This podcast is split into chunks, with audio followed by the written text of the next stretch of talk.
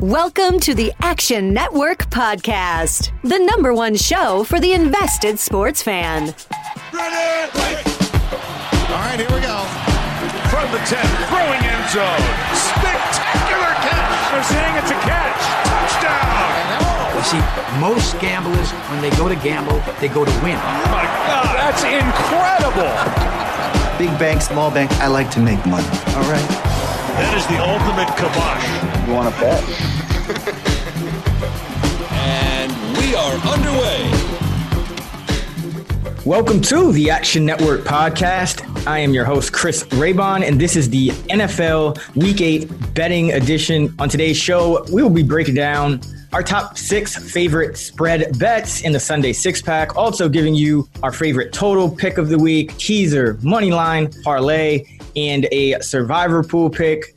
Of course, we'll start by breaking down Thursday Night Football, but before we get into that, just a reminder, download the free Action Network app for real-time odds, box scores, and the capability to track every bet that you make. Now let's get into our Thursday Night Football preview.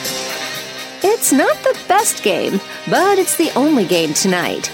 Let's bet Thursday Night Football. Tonight's matchup features the one and six Washington Redskins going to Minnesota to face the five and two Vikings. Uh, the spread is sixteen and a half, sixty-one percent of the bet, sixty-three percent of the money on Minnesota. Over-under currently sitting at forty-two, sixty-five percent of the ticket, sixty percent of the money on the over. Here to help me break down the game, as always, the Prime Minister of Degenerate Nation, my guy Stucky, whose bets you can follow in the Action Network app at Stucky two, as well as mine at Chris Raybon. What's good, Stuck? Hey, what's going on, brother? The Chargers did me dirty last week, uh, so I'm excited to kind of get back here and, and, and retake my lead, but I don't know how excited uh, anyone is about this Washington-Minnesota game. So uh, any thoughts here as, as we go into what seems to be one of these ugly Thursday night affairs? We'll get to our six-pack shortly. It's twenty-one twenty-one through seven weeks. It's a hell of a contest so far. And the funny thing is, my goal was to get like three points every week, and I figure I'd win. And that's what I've I have gotten you you as well, and we're tied. So it should be a good finish. Yeah, and that swing on that fumble, man, the Chargers just ch- chargered. But yeah, this my thoughts on the game are there should be a World Series game. Um, at least there's some N H L. There's some N B A now for you N B A peeps. It's one of those games where, look, I always look for a reason to avoid Thursday Night Football, and I feel like I have it here.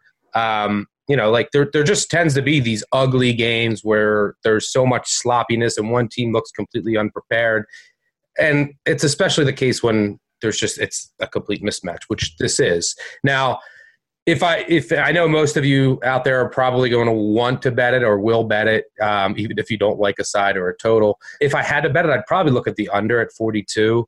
You have Adam Thielen is out for the Vikings, which it looks like, you know, without him, Irv Smith's going to get more involved with the Vikings as he did last week when Thielen went down, you know, old B C Johnson, but obviously they're not as dynamic on the outside. So I think it'll probably be an excuse or a reason for Zimmer and company to just run the ball a ton, which is what they want to do. And that's also what Callahan wants to do on the other side with the Redskins. You know, this is a weird game in that you have all these people returning to their old teams, Cousins playing the Skins, Keenum playing the Vikings, Peterson going back to Minnesota. Peterson has a, I think, sprained ankle, but he's still going to play. Callahan has talked about we need to run the ball, we need to run the ball, old school coach shit. Peterson's carried the ball forty-three times the last two weeks. Now, one of the games was in a you know, monsoon, but I expect the Skins to try and run the ball a ton, shorten the game. So I would look under. Now, the Minnesota's probably, I will say this, maybe one of the most underrated teams in the N F L. And, you know, they're always uh, the butt of all jokes. And I guess we should throw out there that Kirk Cousins hasn't done too well in primetime. But Minnesota, if you look at what they've done, they're the only team in the top six in the N F L in yards per play on both offense and defense.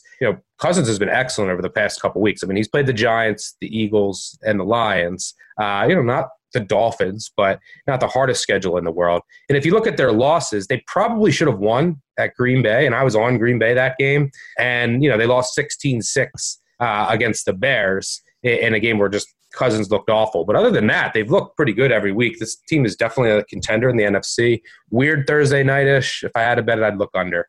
Yeah, I actually already bet the under at forty-two. Uh, I think that line would probably drop to about forty-one by game time. It just doesn't make much sense for uh, the Vikings to, to try to pile it on here on a short week. I think they want to keep everybody healthy. And this is a matchup where they have the advantage. As you mentioned, if you look at Mike Zimmer, his defenses usually come prepared to these things, uh, no matter what, whether Cousins shows up or not. The under when the Vikings are at home, uh, since Zimmer took over, twenty-six and seventeen, sixty percent. Uh, hit rate. So I usually bang the under on, on most Vikings games. Uh, didn't work out last week. Matthew Stafford, uh, Marvin Jones connection kind of ruined that. But, you know, at the end of the day, this is this is one where both of these teams want to run. I mean, the, the Redskins played a nine nothing game, granted in, in bad weather, but um, they also played a seventeen sixteen game versus Miami where, um, you know, that went about a, a touchdown, a little over a touchdown under the total as well. So not much confidence that these teams are going to put up many points. If if you're looking to bet a side, I mean, yeah, I, I'd probably stay away here. You don't really want to take the Redskins uh, in this spot, but at the end of the day, it's a ton of points for what could be a yeah, low scoring game. Right. And that's, that's what kind of leads you there. But then you look at,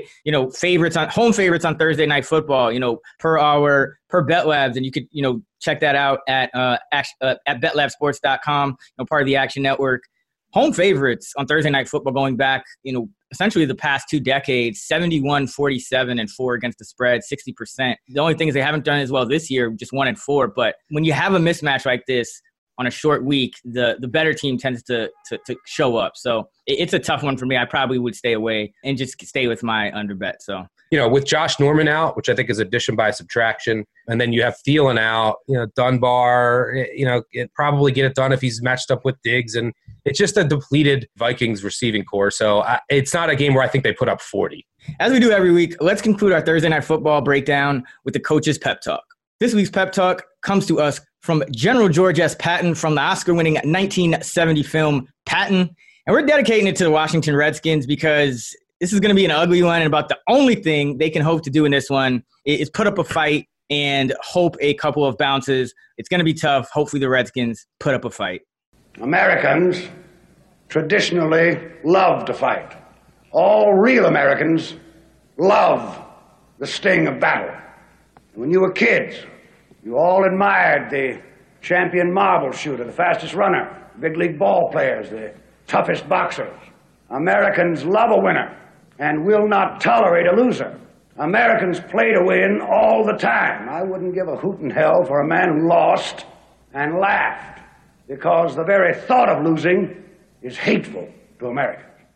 And before we move on to the main event, let's hear from Action Network animal expert Matthew Friedman. Hope you're enjoying this great Action Network podcast. I want to make sure you know about the Locked On Podcast Network. Locked On has a daily podcast on your favorite team. Welcome to you, Locked On 49ers. You are locked on to the Dallas Mavericks. Welcome, everybody, to the Locked On Lakers podcast. Let's go. Locked On podcasts are hosted by the local experts who know your team better than anyone and give you the inside scoop. So go to your podcast app and search Locked On, your favorite team. Subscribe to your Locked On podcast. Thank you for that very special message, Matthew. All right, Stuck, it's time for the main event. Let's get into it. The Sunday six-pack. Thirsty for action? Let's crack open the Sunday six-pack.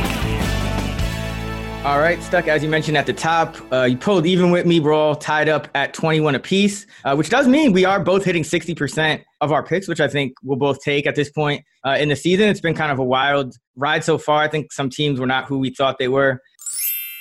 They are who we thought they were.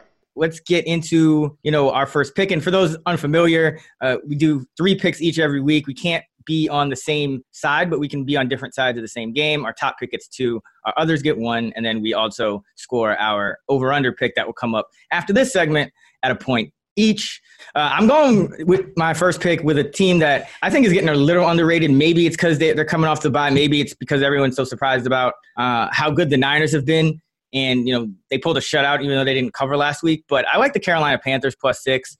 Uh, you know, I think this team is one of those teams that's, you know, not maybe as surprisingly good as San Francisco, but just as solid, I think. You know, this is a team that they can stop the pass. Uh, they can put up points. You know, you called it earlier in the year, Stuck. You know, Cam Newton and his injuries, pretty much addition by subtraction, because in a lot of ways, uh, you know, kind of designing that offense around him and then having to shift it on the fly when he couldn't really do what you expected him to do uh, on the ground. I think that was tough for this team, and, you know, the inaccurate passing just kind of compounded matters. But the bottom line is North Turner has done an excellent job otherwise with that offense, with, with Kyle Allen. We've seen the San Francisco team now, as good as they are and as good as I think they are on, on defense, um, they've had some trouble scoring at times, and, and a lot of their wins have come when, you know, they've really held the other team down. And in this game, I don't think there's that big of a mismatch. I think Carolina, especially with the extra time to prepare, um, you know, they have weapons all around, Christian McCaffrey, Curtis Samuel, D J Moore, uh, Greg Olsen, pretty good tight end as well. Um, and they play their guys. Like they, they, they're playing all their guys, you know, for all the snaps um, if they need to. So I, I like Carolina in this spot. I think six is a little bit too much. Uh, I, I would expect that to drop into that dead zone, that, you know, four and a half, five, probably by game time. And, you know, we tend to underrate uh, Ron Rivera and, and the Panthers in these spots. He is twenty-four and fourteen against the spread uh, as a road underdog. And Kyle Shanahan mentioned it last week uh, with that failure to cover to the Redskins because they were favored by ten, only won by nine. Shanahan now two and seven against the spread as a favorite. So this is the time when I'm willing to go a little bit against the grain uh, with the Carolina Panthers here. I think they actually have a chance to uh, pull off the upset. You know, this is one uh, on the surface that I'm still digging. And I have a couple of my plays for the six-pack, but this is one of the ugliest N F L cards. There's still some injuries yeah. out there, but what, that I've seen in a long time. There's usually one of these a year, one week where I'm like, this is horrendous. And when you went and picked first and you picked Carolina, I was, and I didn't tell you this, but I was livid because that was one of the that was one of the plays that I do like. I felt like I had ownership on them. They, I think they're like four and oh for me in our contest so far this year. I've had them three times with Kyle Allen. They've won four straight. And you want to hear a crazy stat, teams that have won four straight, and this isn't a small sample size, but it's pretty crazy. It doesn't happen often. Teams that have won four straight and then go on a bye, and then their next game's on the road, it's only happened nine times. Yeah, since two thousand three, those teams are nine and oh against the spread. So good teams benefiting from that. And I think the Panthers will benefit from that. You know, they're getting Trey Turner back at guard. And one of their most underrated aspects of the Panthers team this year is their secondary. You know, they've given up a little bit on the ground, but, you know, with Bradbury, you know, and Dante Jackson, who will be back this week, their safeties are playing really well. They just don't give up anything down the field. Now, they're a little vulnerable in the run game, but they have, you know, they have great linebackers as well, and, and Kuechly and Thompson, Burns on the outside. They get a ton of pressure, too, and the 49ers are still backed up on the offensive line. I know they've added Emmanuel Sanders. And don't forget about Cockrell, too. We'll play in the slot. He'll probably play on some, play some on Kittle. He played well in Jackson's absence, but they don't really give up anything downfield, and I think Sanders is going to come in. He's going to help the 49ers a lot, but he's coming in a couple days before this game. I mean, there's going to be some timing issues, and so I don't think that he's going to come in right away and crush it with Jimmy G. And I've said this all along, without use check and with their tackles out, their run game just isn't the same. Now, I get it that last week was in a monsoon, but if you look at that Rams game, they had what, thirty-something carries for, or forty, forty-something carries for ninety-nine yards? The run game is just not the same with use check. Neither is the blitz protection. Carolina, I think top two or three, both these teams in adjusted sack rate. Burns, it looks like, will play. They can get pressure from all over. They'll bring pressure from the linebackers. I agree. Um, I think the 49ers are a legit team in the N F C, a legit contender from everything I've seen once, especially once they get healthy. Uh, but Carolina is also uh, a contender off of a bye. I think it's a little too high, so I agree with you there. Yeah, um, and, and, and, oh, and I just want one more thing. You know, we always I always talk about kind of passing tilts me in either direction when these, because these things are close, especially by week eight. A lot of these lines are kind of adjusting um, in the right direction. But Carolina, number two in the league, uh, just uh, four point one uh, adjusted net yards allowed per pass attempt. And that, you know, that is something where the, the 49ers have been inconsistent in the pass game. And you mentioned it, you know, tackles banged up. If they have to throw, I still think that favors Carolina. So. Yep. All right. So for my first pick, I told you this is an ugly week. You know, for my first pick, I'm going with Matt Moore and the Kansas City Chiefs. I'm going against my beloved Green Bay Packers, and it's for three main reasons, which I'll give. One, Andy Reid with extra time to prep. He's been excellent. It's him, Belichick, and Harbaugh. Mentioned that last week on the podcast. They're three of the best. You give him extra time to prepare, which he has here. They played on Thursday night. He's going to come up with a scheme regardless of who his quarterback is.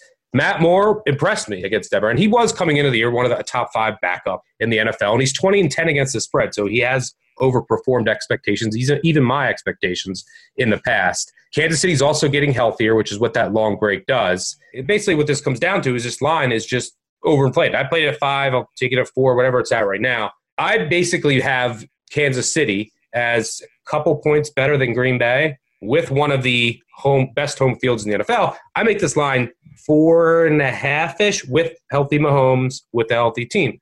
I don't have Patrick Mahomes. When you factor in, you know, Reed with extra time here and the Green Bay injuries, I don't have the difference between Mahomes and Matt Moore as being ten points different. I have it close to about a touchdown.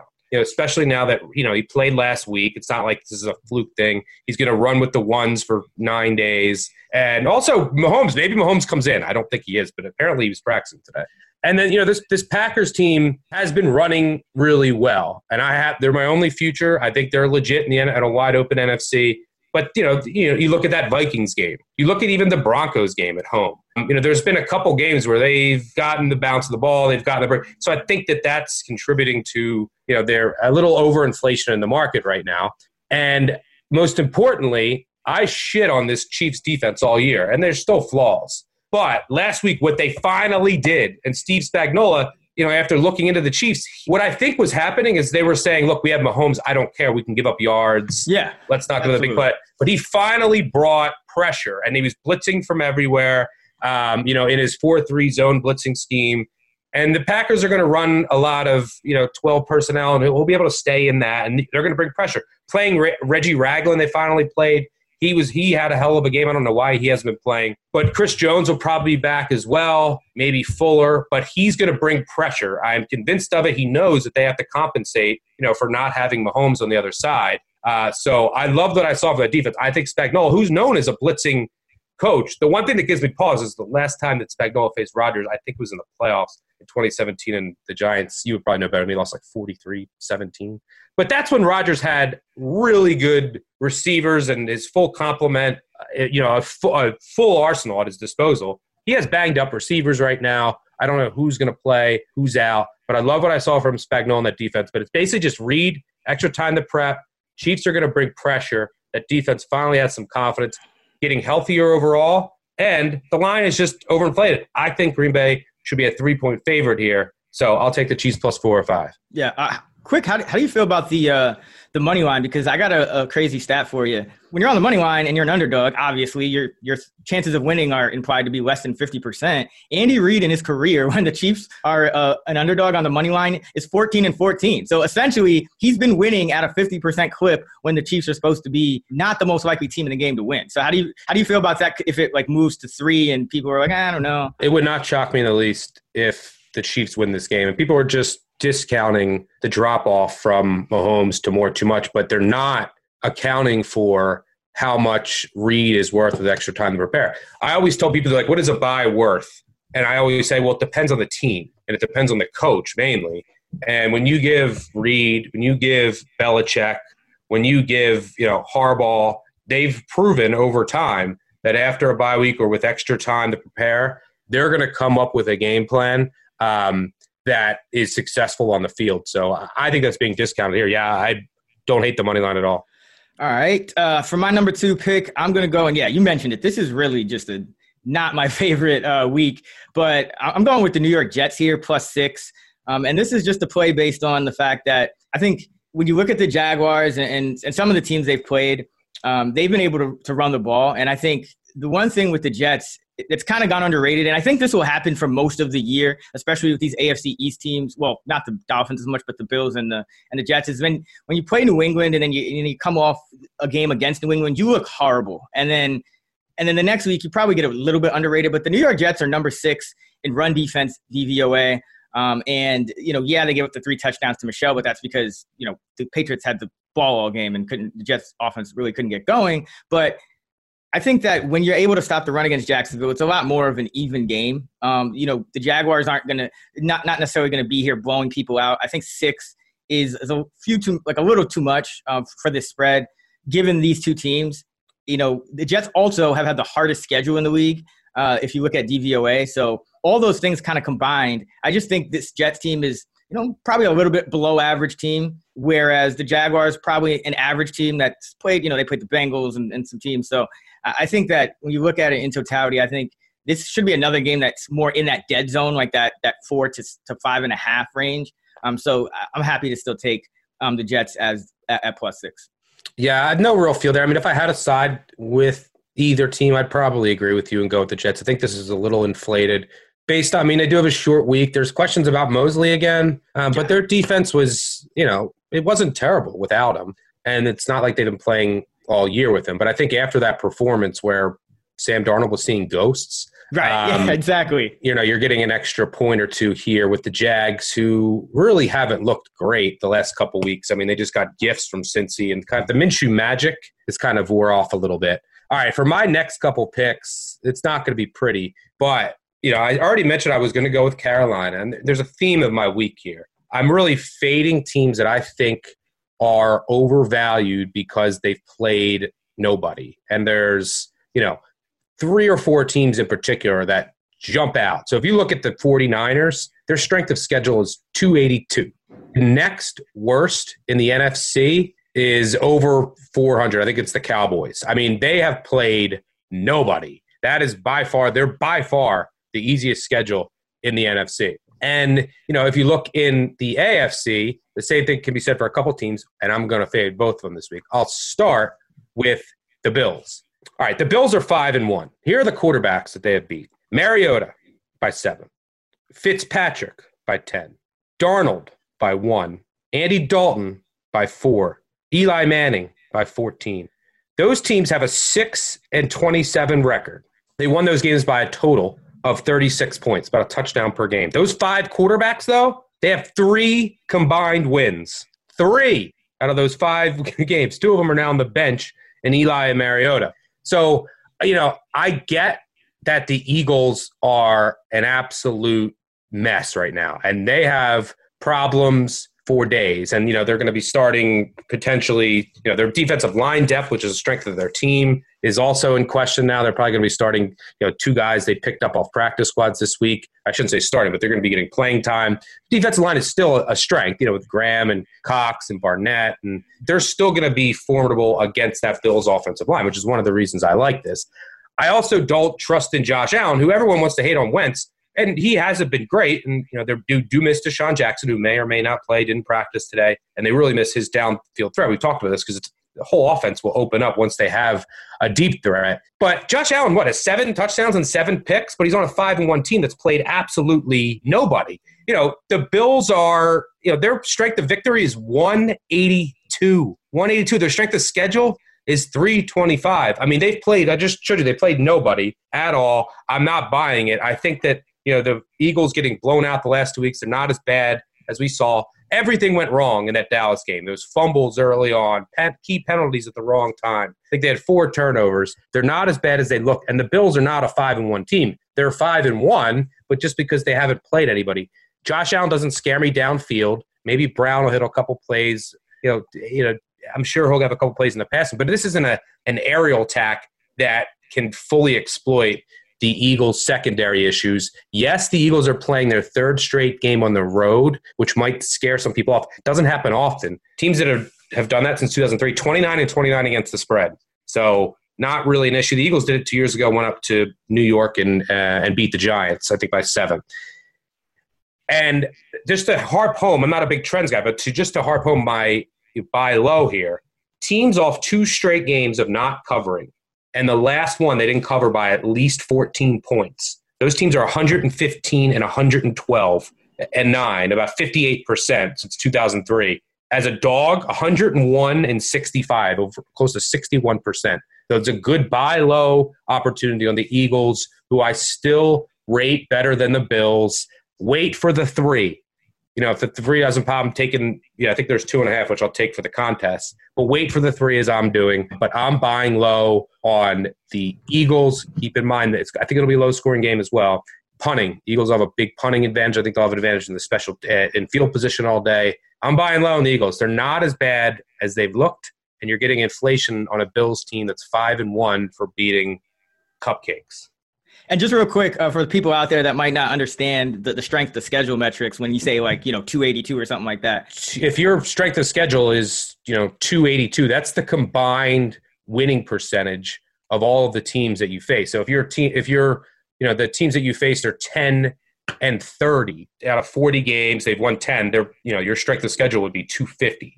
You know, they've ten divided by forty, you know, and the Bills are one of the lowest. The forty-niners are one of the, or the lowest in the N F C. And I'll be fading the lowest in all of the N F L coming up next. Yeah, I, I love Sean McDermott, but I do agree. I think this line is a little kooky. I think it's, you know, the Eagles coming off a bad game in prime time, you know, road three straight. People just don't really know what to think um, with this team. Uh, for my third pick, and, you know, we you do you've been doing it to me, so I'm going to go back and do it to you, which is take the opposite side of a team that I, I know you want to take, and it's going to be the New England Patriots minus thirteen here. Listen, I, I get it. They haven't played a good strength of schedule. It's bottom five, uh, according to D V O A. But D V O A also adjusts for strength of schedule. And the New England Patriots are still the best team uh, by D V O A in the National Football League. And the reason for that, and the reason I'm comfortable betting on this team at such a big number, because I don't, it's pretty much the only team that I would bet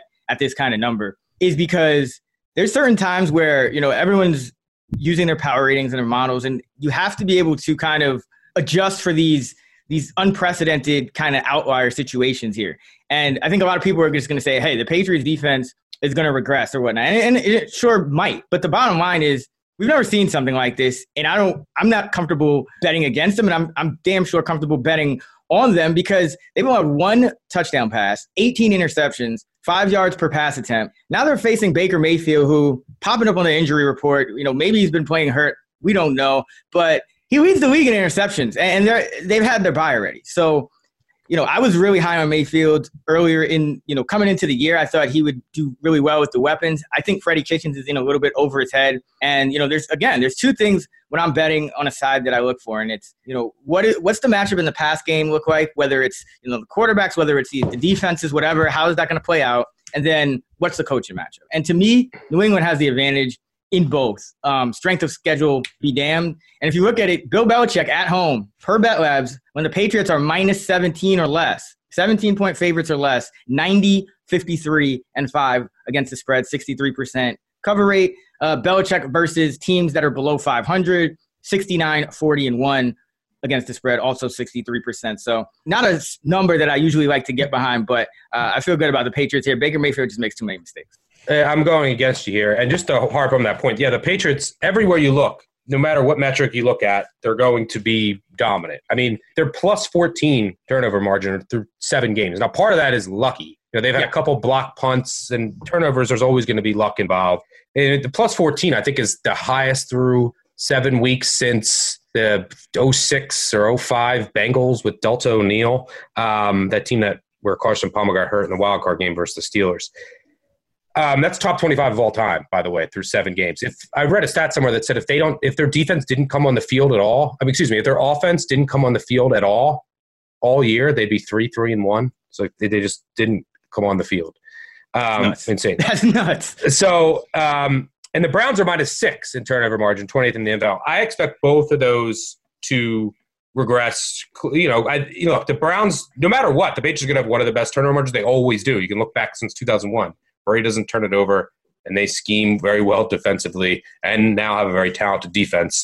They're going to lead the N F L in turnover margin. It's not going to be this great. And the reason is they played no quarterbacks. They have seven wins. Here are the seven quarterbacks that finish the games. Darnold, Falk, Daniel Jones with his entire team out on a short week. Colt McCoy, Ben Roethlisberger. There you go. It's a good one. Josh Rosen and Matt Barkley. Those quarterbacks that finished the game against the Patriots have a combined three wins. Seven quarterbacks, three wins.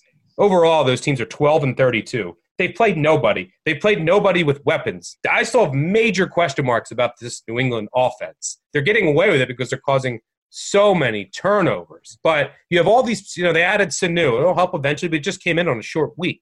You know, they have all these moving pieces at receiver. Their tight ends in flux. They lost a bunch of offensive linemen. Their fullback, their running game, you know, hasn't been as good as it's been in the past. You know, you still have Tom Brady. You're still going to score, but the, the offense is not an elite Patriots offense. They're benefiting from the defense. The coaching I'll give you, Freddie Kitchens versus Bill Belichick, big as a mismatch as you can get, it is negated by the fact that New England is on a short week and Cleveland's coming off of a bye. So, you know, it's not like Bill Belichick has his full week to prepare for Mayfield. And what they what the Patriots have been doing is cover zero blitzes. They're just saying, hey, our three corners who are playing at an elite level, granted they played no quarterbacks, you know, McCourty, Jones, Gilmore, and then Harmon and McCourty uh, at safety. They're coming, McCourty and Harmon are coming up, and they're just covering on the outside, no safety help, and they're bringing tons of pressure. I actually think that Baker Mayfield can have a successful week against that defense. He needs to just not think and get rid of the fucking ball. That's what he's going to have to do this week. He's going to have to say, I have one-on-one coverage with Beckham on the outside. Hopefully Kitchens decides to play Higgins. You know, and Landry in the slot. I, I got to get the ball out. I got to get the ball out quick. I got to let my receivers, who are by far – the best group of receivers the Patriots have seen this year, and he's got to get the ball out. I also think that they can have some success running the ball with Chubb.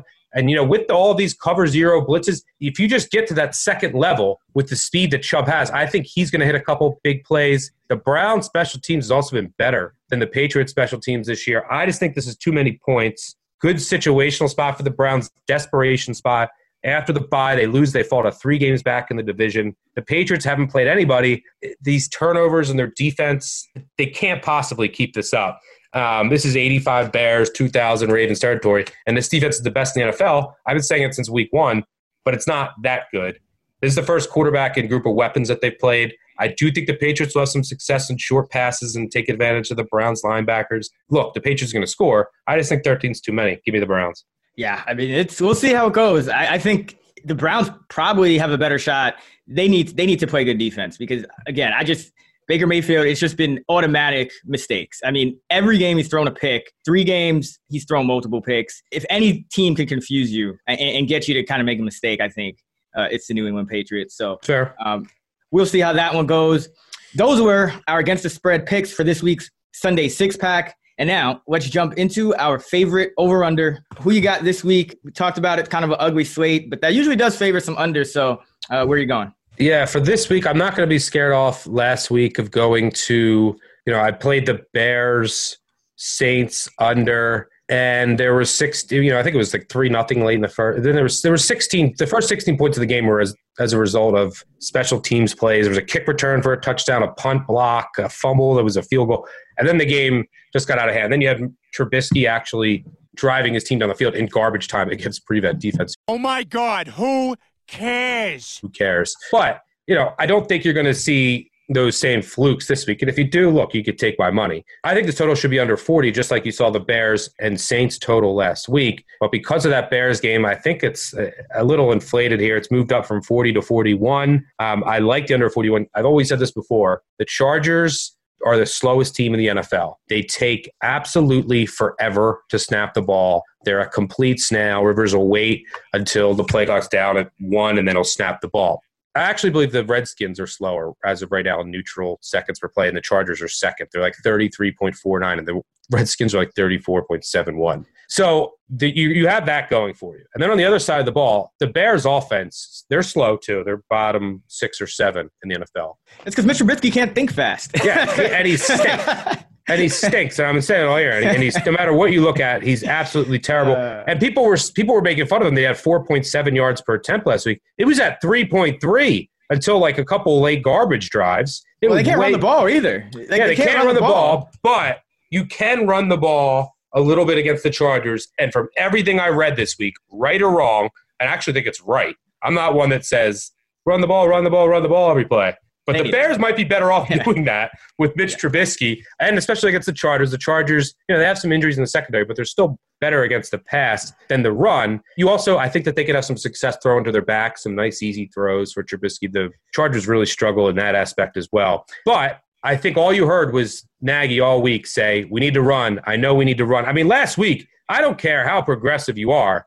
With Mitch Trubisky at quarterback, if you run the ball five times with your backs, five times, that's it in the entire game. And then you let Mitch Trubisky throw it fifty-four times. Now, I know it's inflated because of the last couple drives, but it still was way out of whack. So after all the media pressure, right or wrong, I think Nagy's going to bend to it, and you're going to see a heavy dose of Montgomery. Now, look, one of the things that gives me confidence in this is that in the second half, and everything went wrong for the Bears that game, but in the second half, they went two tight ends Montgomery in the backfield for the first play of the second half. And it was like, all right, we're going heavy run. And then Montgomery fumbled it. And then we never saw him again. And then, you know, then it got out of hand and it wasn't really a, a game where you can run the ball. That showed that he's like, all right, I can't really trust Mitch Trubisky. He can't even make these simple R P O throws that are to wide open guys. I think they're going to have to run the ball. I think that their defense is going to show up. Their defense is still really good, but their offensive line struggles. Their run game's not going to be explosive. Mitch Trubisky's not going to be explosive. I think this is a just a really, really ugly rock fight between two teams that a loss pretty much ends their season. Now, you might say this Chargers season is already over. Now, the Bears, I think it is, because the Bears are in a division that is that has two elite teams, and it's going to be tough for them if they drop to three and four. But you might say with the Chargers, well, they're two and five. Well, that doesn't mean anything to the Chargers. The Chargers start two and five a lot, or, you know, two and five, one and four. And then they all of a sudden, you know, get on a roll. But if they go to two and six, good night. And you can kiss them goodbye. Um, I can't really see either offense doing much. I like the under here. Yeah, I think that's the right call. I mean, it's the Bears, it's scary for them because we say we could sit here and say they can run the ball. But I wrote and I wrote about this in our in our Action Network preview for this game. Like, don't be surprised if the Saints cover or even win the game again, because the Bears just can't run the ball.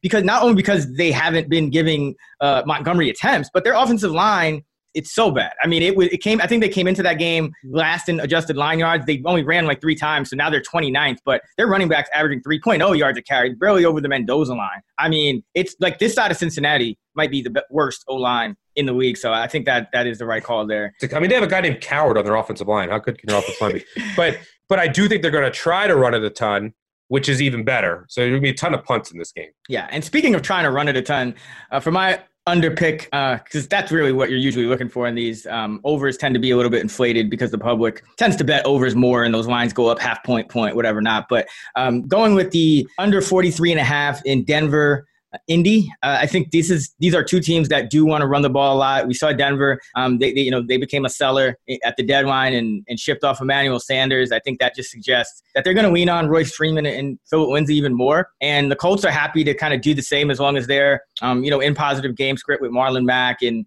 uh, you know maybe they work in Wilkins. But I think this Colts defense is a little bit underrated. They've they've had some struggles, but it looks like they're going to get Malik Hooker back. Um, and this is a, a well schemed defense that. A little bit similar to Buffalo, not necessarily the scheme itself, but they don't like to let up plays down the field. So um, they'll usually have three defensive backs dropping all the way back, play some cover three, and uh, they won't give up big plays. I don't think the Broncos are in a position to, to make many big plays. And on the other end, uh, you know, the Broncos, you know, they, they have some deficiencies. We saw that come out against Matt Moore, um, but that was, you know, all in all, just I think a more talented supporting cast. I think the Colts are going to play a little bit different. Andy Reid just doesn't run the ball for whatever reason. You know, even with Matt Moore in there last week, he didn't run the ball. And, you know, they were up, you know, by twenty points, and he's still out there. Matt Moore's throwing it around. I think this game script plays out totally different. Um, so I think the, the Colts have the edge here, and I think if the, if the game goes the way they want it to, which I think it will at home, uh, I think this game goes under the total. Right now, um, for both of our picks, it seems like the money um, is in the direction that we're leaning. Uh, for the Chargers and Bears, fifty-five percent of the bets are on the over, but only twenty-five, uh, twenty-seven percent of the money is on the over.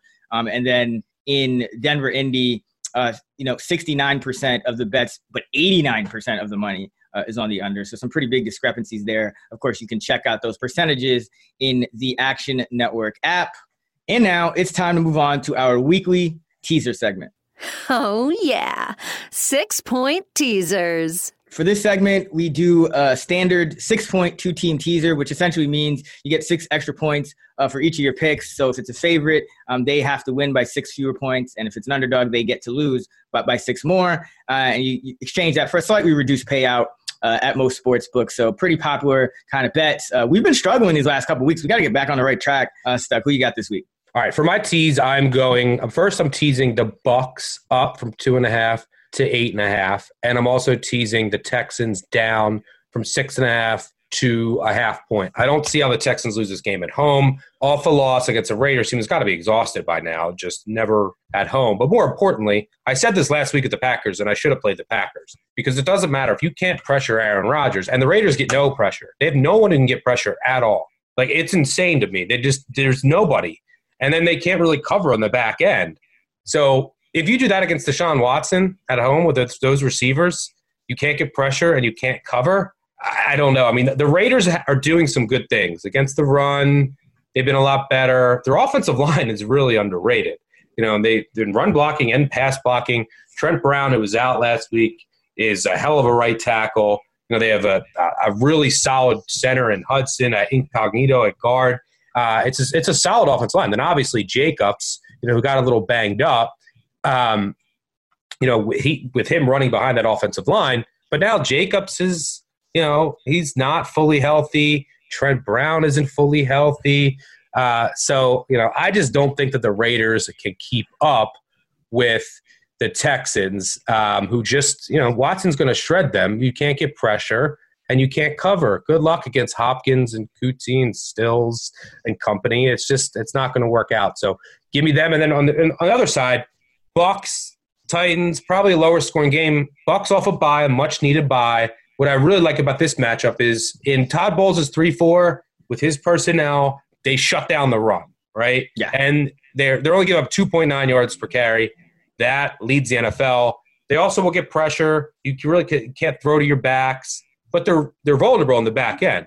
I don't think Ryan Tannehill and these Titans receivers can take advantage of that. So, and again, I don't see this game being more than a touchdown either way. So give me the Bucks, uh, who I think match up well with the Titans offense. Obviously, you have the Winston factor, which is why I feel safe teasing it. So give me the Bucks plus eight and a half, and then the Texans minus a half at home. I don't see them losing at home to the Raiders here.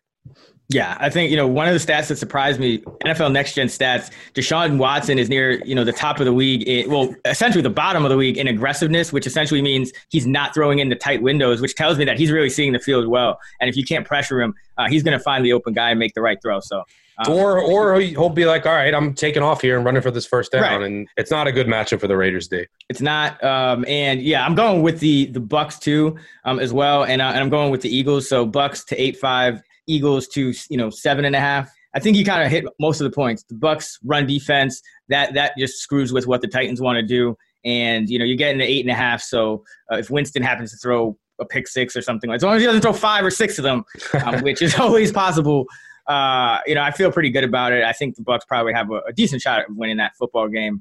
The Titans shouldn't have even won last week against the Chargers either. Uh, and then the Eagles, same thing. You already hit on it. Just – as good as Buffalo's been and as bad as Philly's looked, um, you look up and Philly is actually still rated the better overall team in D V O A, which does ad- adjust, excuse me, for strength of schedule. And Dallas is a little better than I expected. I think they were a little healthier than I expected. Not trying to overreact too much um, to, to that last game. You know, it came on prime time. Everyone sees the Bills' five and one record. A lot of respect for Sean McDermott, but teasing Philly up to seven and a half for a Buffalo team that tends to not win games big, which is why I think my only hit last week was betting on the Dolphins. So, you know, it was a weird week uh, for me anyway. But, you know, this Buffalo team just not really built to win big. And in a game of teams that are a little more evenly matched than we think, I feel good with the Eagles at seven and a half. Now let's get into our underdog money line parlay. Turning good weekends into great weekends. It's time for the Moneyline Parlay. All right, so this segment, we each pick an underdog on the money line. Uh, we combine it into a parlay bet, and we look at the odds, and hopefully we hit. So, Stuck, start us off. Who you going with your underdog this week? Yeah, I think we're four and three on the year, which is damn good. But it's like Andy Reid. Uh, yeah, well, for for moneyline par, parlays too, it's really good. But let's get back on. We haven't hit the last couple of weeks, so yeah, trying to get back on track here. I don't really love anything, you know. So I decided to go with old reliable and fade Mitch Trubisky in the desperation game. That's it. That's my reasoning. It's probably the right play. I mean, the Chargers have just chargered, as you mentioned, three weeks in a row. Uh, Phillip Rivers in these spots tends to be overrated because his team always does that, and so underrated. Excuse me. So probably A, a sharp call that I don't think many people will be on after. If, if anyone bet on the Chargers over these last few weeks, it's just, you're probably not on it. Uh, for me, I'm going with the, the, the team I picked at the top in the six pack, and that's the Carolina Panthers. Uh, they're plus two ten. So I, I like the number there. I think, again, I think they have a pretty decent shot uh, of not only covering the spread, but winning this game. I think this game is a little bit more evenly matched than we think. And the 49ers are a little bit banged up. They haven't been blowing teams out of the water these last couple of weeks. Uh, and, and I think the Browns have just been screwing with a lot of people, to be honest, in terms of how we look at everyone else, because really when everyone started to take note of, of the 49ers was when they blew out the Browns. And then, um, you know, they end up covering against the Rams, who also weren't as good as we thought. And, um, you know, then they play the, the, the kind of low-scoring game against Washington. So I think this is a spot where you might see San Fran lose for the first time. Plus two ten combined with the, the Chargers at plus one eighty, that actually would pay out seven hundred sixty-eight dollars on a one hundred dollars bet. So one hundred dollars, uh, you'd get eight hundred sixty-eight dollars back if this hits. So hopefully we get back on the right track uh, for this week. Uh, let's quickly jump into the best of the rest, which is all the games that didn't make it into any other segment. All right, so we'll start off with the Seattle Seahawks, and this line looks like it's off the board. Uh, still don't know about the health of Matt Ryan, but Seahawks three and a half point favorites in Atlanta, total of fifty-four. Uh, the early bets, eighty-three percent were on the Seahawks, but again, um, this may reopen at a different number. Stuck, anything here? Yeah, it all, I mean, it all depends on Matt Ryan. And even if Matt Ryan does play, I don't want any interest in this game. I don't want any interest of, of the on the Falcons. Um, this team looks like it has no life. They're sitting at one and six. You know, their offense will probably do some things each week, but their defense inspires no confidence. This is a complete pass for me, this game. Yeah, and I mentioned this last week, but I'm, if the line reopens, it'll probably reopen um, because Matt Ryan is out, and it'll be uh, more in favor of Seattle. But something to keep in mind, Dan Quinn, when Atlanta is a three or more point underdog, he is five and nine all time, but he failed to cover his last eight.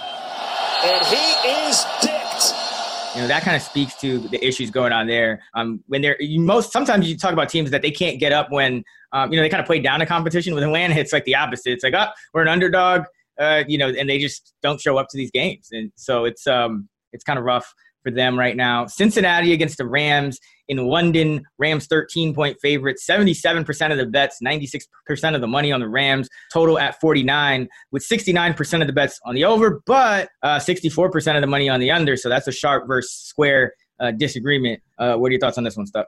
Look, I still think the Rams have their flaws, but I mean, you want to talk about a flawed team. That's The, it's the Bengals. I mean, you saw what they did against the Jags, oh and six last week, and they have so many injuries in their secondary. Their offensive line is miserable. I'm not laying thirteen with the Rams here in London, but I sure as hell am not backing Cincy. Total pass. Yeah, and I think the reason that a lot of people are on the, or at least some of the big money is on the over, is Zach Taylor will play fast. That's one thing the Bengals have done. So it's interesting because I think both, like, they both know how to play offense. So it's just the, the Bengals O-line has been so bad that I don't know if you can bet on an over um, with this team right now. What do you think about the Saints? Uh, Arizona Cardinals going to New Orleans. Drew Brees, questionable to play. Seems like he's leaning towards playing. Sixty-two percent. Uh, of the bets, fifty-eight percent of the money on New Orleans as a ten and a half point favorite. The total at forty-nine with fifty-six percent of the bets, but sixty-six percent of the money on the under in that one. Yeah, I mean, this comes down to who's going to play for New Orleans. Um, look, I can't. New Orleans has taken all my money this year because now I've almost adjusted Teddy Bridgewater to like a point within Drew Brees. I don't know. He's twenty-eight seven uh, against the spread. Yeah, five and oh like, this year. five and oh. Ridiculous. As of right now, I'd have the Saints a one-point difference if Breeze plays. I don't, I don't, I don't even trust my numbers, but it's true. Um, I have this line around ten. Like I have it at like ten and a half if Breeze plays, nine and a half if Bridgewater plays. So I'm not betting it either way. The Saints have owned my soul this year, but uh, yeah, apparently Teddy Bridgewater just I, everything I've seen this year almost close to Drew Brees. It makes no sense. I've t- yeah, I, I, honestly, I took a page out of your book last week. I'm sitting here looking, and, I th- and I'm like, you know, Teddy Bridgewater, Mitch Trubisky, no offensive line, ended up going with the Saints. Um, that paid off. I don't know how Teddy Bridgewater it does not lose against the spread, but it seems to be a thing. We'll see. It what seems so there. Easy to cover the Saints, especially without Kamara. Like, you just double Thomas, and then oh, you, no, you can't. He goes in like, the slot. I think it's like he, go, he goes in the. It's just harder to double guys in the slot with the two way go. Like you can you can do things zone wise, like bracket and do all these vice, you know, double triple vice. But in reality, if he wants to run like a five yard route in the slot, you're not really doubling him. You know what I mean? His sixteen game pace with Bridgewater is one hundred thirty-six catches. The Saints, they've lost what now four times since the start of last year. One of them was in week seventeen, and one of them was on a blown call. It, like Sean Payton is turning into like the poor. Like this whole organization is just turning into like the poor man's Patriots. I mean, their offensive line really. is really good. Give them that. Yeah. Their defense is playing really well. Another aspect I can never figure out with them is, is their secondary, but their secondary is playing a lot more consistent this year. Like last year, one week they'd be great, the other next week they'd be eh. And then their special teams are really good too. So, yeah, give, and then they're coaching. So give credit to the organization. Yeah, a lot of points though. So probably a stay away uh, for me. Uh, New York Giants going to Detroit plus seven, fifty-three percent of the tickets on Detroit, but only thirty-one percent of the money. I'd probably lean the Giants here. I think uh, they're going to go a little bit kind of uh, under the radar. They haven't really had everyone healthy in a while, especially with Daniel Jones. Let- Let's hear it for Danny Dimes. It's my city. I'm the king of New York. The Lions, you know, they've been better than I think their record is too. But um, if you look at teams that haven't been covering, like the Giants, uh, a team that's uh, thirty percent or less against the spread versus a team that's been uh, better than uh, fifty percent or better against the spread, like the Lions, um, from week six on, when, when people start to kind of bet, you know, based on what happened the week before and how their bets turned out, those teams that haven't been covering, A K A the Giants, are one sixty-four, one oh four, and nine, sixty-two percent against the spread. Uh, Detroit, questions about the run game. Giants, sixth hardest schedule. I, I'd lean Giants here um, if, if I had to make a pick. I'd lean Giants as well. Uh, I also look at the over, over forty-nine. I think without Kerryon Johnson, who hasn't been able to run the ball anyway, but the Lions can't really run the ball, but especially without Kerryon Johnson and against this Giants secondary, I think you're going to see a very heavy pass attack uh, for the Lions. And then the Giants on the other side of the ball, they have what looks like they'll have their full repertoire of offensive weapons, which they haven't had in a while. And this Lions defense, which I love, just isn't the same. I mean, they traded Diggs. They're banged up in the middle. Slay's now banged up. And then the Lions don't get any pressure at all. So I think Jones will have time, and uh, the Giants can score too. So I, I think you see uh, a shootout in the dome there. Yeah, it's one of those underrated games that probably could be profitable in some way if you uh, if you dig deeper. So that does it for the best of the rest. And now it's time for our Survivor Pool pick of the week. One pick. One chance to advance. Survivor. All right, so uh, I am the only survivor in this pool. Uh, I think you went down with the, the Chiefs. Oh, like, my God, yeah. I mean, yeah, I bet on them on the money line, so I feel your pain. But so far I've used the Seahawks, Texans, Cowboys, Chargers, Eagles, Patriots, and the Bills. This week I'm going to go with the Minnesota Vikings. Uh, they're huge favorites. Thursday night short week tends to always favor the better team. So uh, feel good about the Vikings. You know, if you, if you couldn't use the Vikings because you already used them, uh, who'd you go with, Stuck? I go back to the matchup here. I, I need to just start betting Texans games. I'm looking here. I think I'm nine and oh in Texans games this year. you know, I, if you look at the t- – I haven't used them on this podcast until I was eliminated. Um, you know, they're at the Jags, but then they're at the Ravens. They're home against the Colts. Then the Patriots, you know, you could use them against at home against the Broncos late. But I, I know I, I would actually maybe go with the uh, – if you don't want to go with a, a real obvious pick, I don't see how the Texans lose this game at home to the Raiders. Yeah, I mean, it scares me a little just because the, the Raiders, who did they beat? The Bears, although that, looking in retrospect, probably not as impressive. And they they beat somebody else, didn't they, that, that we didn't expect them to beat? They beat the Broncos to start the year, and then they beat they won at the Colts. That's that's a solid win for them. But, yeah, I, I mean, I just don't no see way stopping Watson. Yeah. Like, even if they're up late, like, they're, the Texans are going to score. Right, yeah. So, I mean, I think, yeah, Minnesota, if you have them, use them here. Washington, short week, you know, should just favors the the, the, the Vikes. But if you need another one, I mean, if there's always the Patriots, but, uh, you know, they're like you said, there's you probably should have used them already. And if you haven't, you might want to save them with this, another sixteen-point favorite on, on the, on the uh, slate. So that does it for another episode of the Action Network podcast. You can follow Stucky on Twitter at Stucky two. Follow me at Chris Raybon, and our handles are the same on the Action Network app, so follow us there to get live odds, in-game win probabilities, and track all your bets for free. And we're out. Let's get this money. Go Nats, go.